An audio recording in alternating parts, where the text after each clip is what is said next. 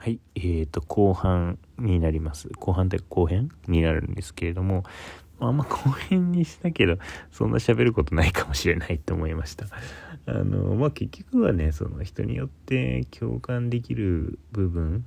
違いますよねって話なので、あの、ある人が共感できる部分はある人も共感できないしある人が感情移入しちゃう部分はある人はできないしっていうだけの話っちゃだけの話なんですよね。そういう人人がそれぞれ違うから感じ方全然違うんだけれどもうーんなんかそれがあまりにも違うとえー、っと精神病みたいになっちゃったりとっていう風にカテゴライズされてしまったりとかあのうんこの人変な人だなみたいな感じになったりとかなんかうん社会とまで言わなくてもえー、複数の人の間の中でちょっと異質なものとして眼差されたりとかするわけですよね。うん。あのー、だからそれって何て言うんだろうな別に同調圧力とかって話でもないんだけどあのー、普通によくいろんなところで起きていることであるから私は別にそんな大して意識したことなかったんだけど今日そのやっぱりその何て言うんでしょうね。長年付き合いのある人から改めてそういう風に言われたというか長年付き合いのある人と話していてえー、っとなんか新しい発見のようにえー、っとその方が感じたようだったのでなかなか自分としては面白い点だなっていうふうに思ったって感じですかね。うん。なんかだからそうだね人によってどこに金銭が触れるかっていうのは結構違うししかもそれってなんか多分人によってっていう部分もあれば状況によってっていう部分もあるしうんコンテキストによってっていう部分もあるしうーんと場合によって人によってみたいな部分もあったりするのでまあそんなこと言ってたらキリがないって話だなって思います。はい。結局後編はやっぱりなんか薄い話になってますね。あのなんだろうな。そうね。そうそうそう。だからなんかあの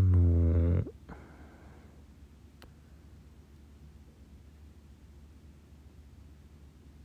なんかそうそれで今日言われて面白かったのはなんかあの君と話しているとブラックボックスみたいな感じがするっていうふうに言われていや人間みんなブラックボックスだろうと思ったんですけれどもあのまあブラックボックスって要はその A っていう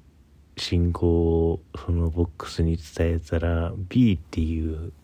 答えが返ってくるんだけどなんで B っていう答えが返ってくるかわからないってことですよね。うん。人間ってみんなそうじゃん。と思うんだけど。そうね。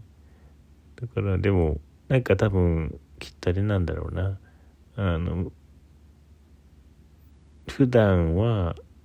A っていう辺を入れたらあのこういう論理こういうロジックで B にたどり着いてるんだろうなみたいななんとなくのこうハイポセシーズというかまあ仮説というか、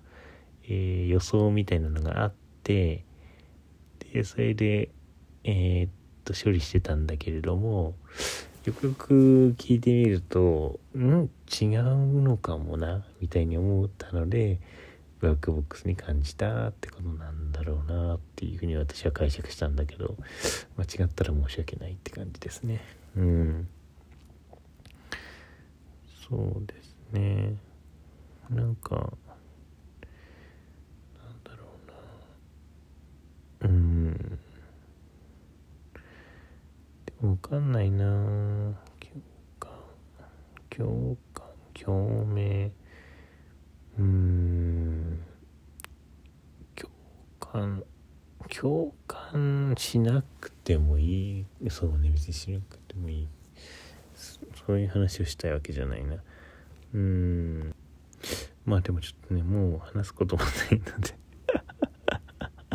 後編はこのぐらいにしておきたいかなと思います。まあなんかあのそうっすね。うん。いろいろなエピソードがここで思いつけばいいんだろう今ちょっとパッと思いつかないですしはい。夜も更けてきましたのでこの辺で終わろうかなと思います。はい。では皆さんあのおやすみなさい。良い夜を。